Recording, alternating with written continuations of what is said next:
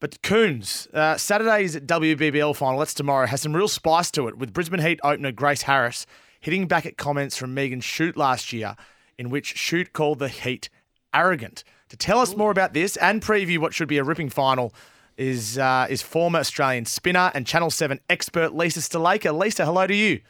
G'day, guys. How you going? Going well, thank you. Um, I'm really looking forward to tomorrow night's final because it's uh, the Heat, who are an amazing batting team, versus the Strikers, who are such an economical bowling outfit. Can you give us a bit of a broad preview for, for those of us who haven't watched too much WBBL this season? Uh, which way can we expect it to go? Yeah, you're absolutely right, Tom, in the sense that um, Brisbane Heat have got the best batting um, display in WBBL. Not only do they have Grace Harris and Georgia Redmayne at the top, they actually have some wonderful depth. And Grace's sister, Laura Harris, she strikes at over 200 in the power surge, which is a distinct advantage that Brisbane Heat have. And then you've got Adelaide Strikers, who you said it most economical. They actually win all of the phases.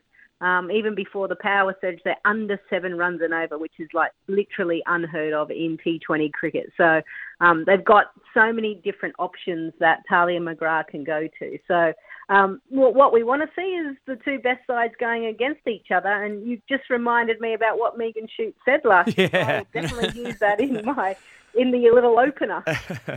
So we've reached the final tomorrow night, and the Strikers finished top of the table. So they've just sat back and watched everything else unfold. Yeah. The Heat have, have gone the long way through. Are you, are you happy with the finals format? And just for those of us who don't know the finals format, can you explain it? Yeah. So if you come first at, um, at the end of the home and away um, part of it, the league stages, then you go all the way through to the grand final. Um, good? And if you come, if you come second, you get you you have a, an opportunity just to play whoever.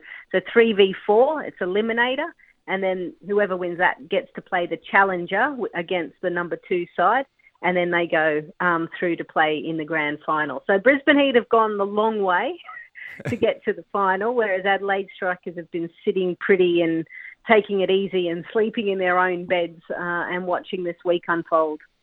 As a former player, what would you have liked to have done? Sat back and watched, or you, would you have preferred to keep playing and stay in form?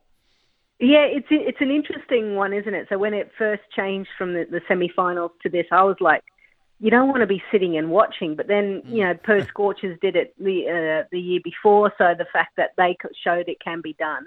Um, I actually think in T20 cricket, momentum, and we, we try not to say that word too many times, um, is really important.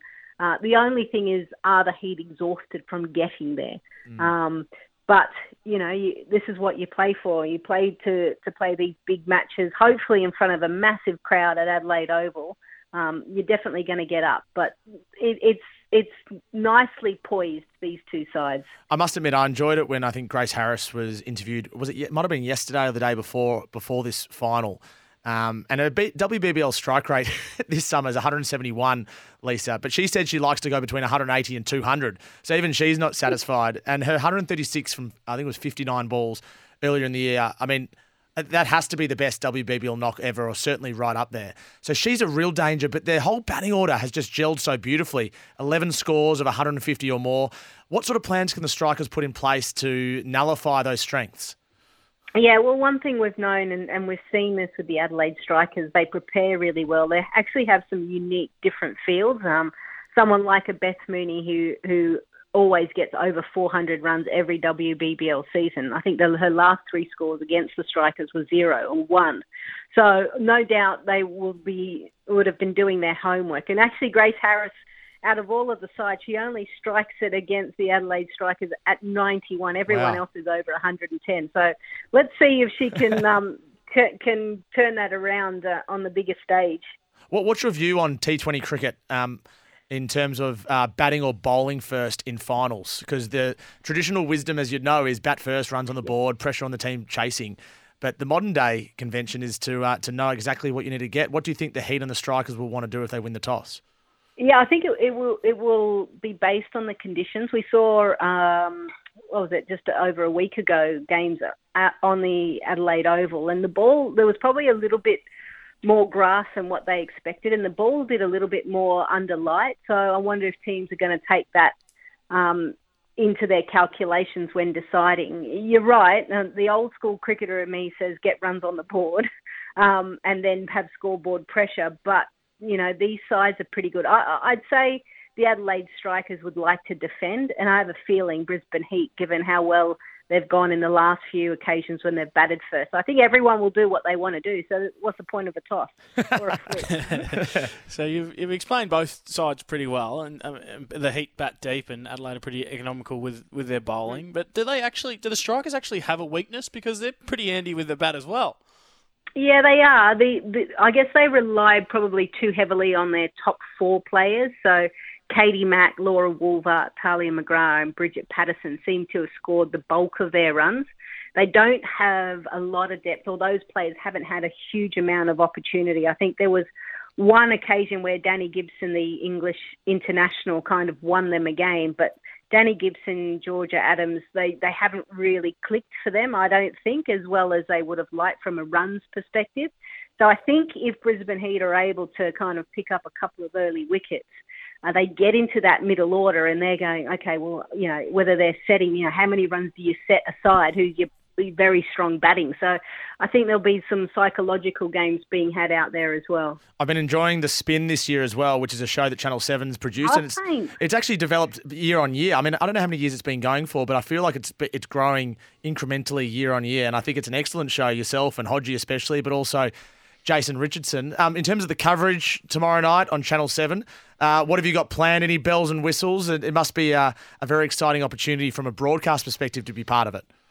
Yeah, you kind of pinch yourself, don't you, when you get the opportunity to call a, a final of a, a tournament, a competition like this. And, um, you know, the, the, I don't think there's going to be anything too um, special from a broadcast point of view, but I hope that we have almost a packed house at Adelaide Oval, and I reckon it will be almost like a pinch yourself moment, like the MCG was in in 2020 for that T20 World Cup final over 86,000. I'd love it if there was over 50,000 in at Adelaide Oval because I, I, certainly think these two sides deserve it, deserve that kind of backing and following, and, and you'll see some entertaining cricket. But if you can't get there, well, you can tune in to Channel 7.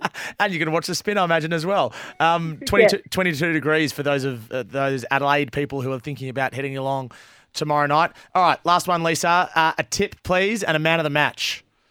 Okay. Well, well, firstly, it won't be a man of the match, Tom, Sorry. because men aren't playing. So, player of the match. Player yep. of the match. Thanks, Lisa. Uh-huh. That's a rookie error. Got to keep him on his. Got to keep him no, on. No, thank toes. you. Well done. Yeah, good call. um, so, tip. I'm actually going for Brisbane Heat. I think. I think their batting might just outshine the, the bowlers. And player of the match, mm. I'm going to go for Amelia Kerr. Amelia Kerr. Nicely done. And thanks for keeping me on my toes always, Lisa. I'll be tuning in tomorrow night. I'll be enjoying the coverage and I'll be listening to your dulcet tones as well. Really appreciate you coming on Sports Day and we'll speak to you again soon. No worries. Thanks, guys.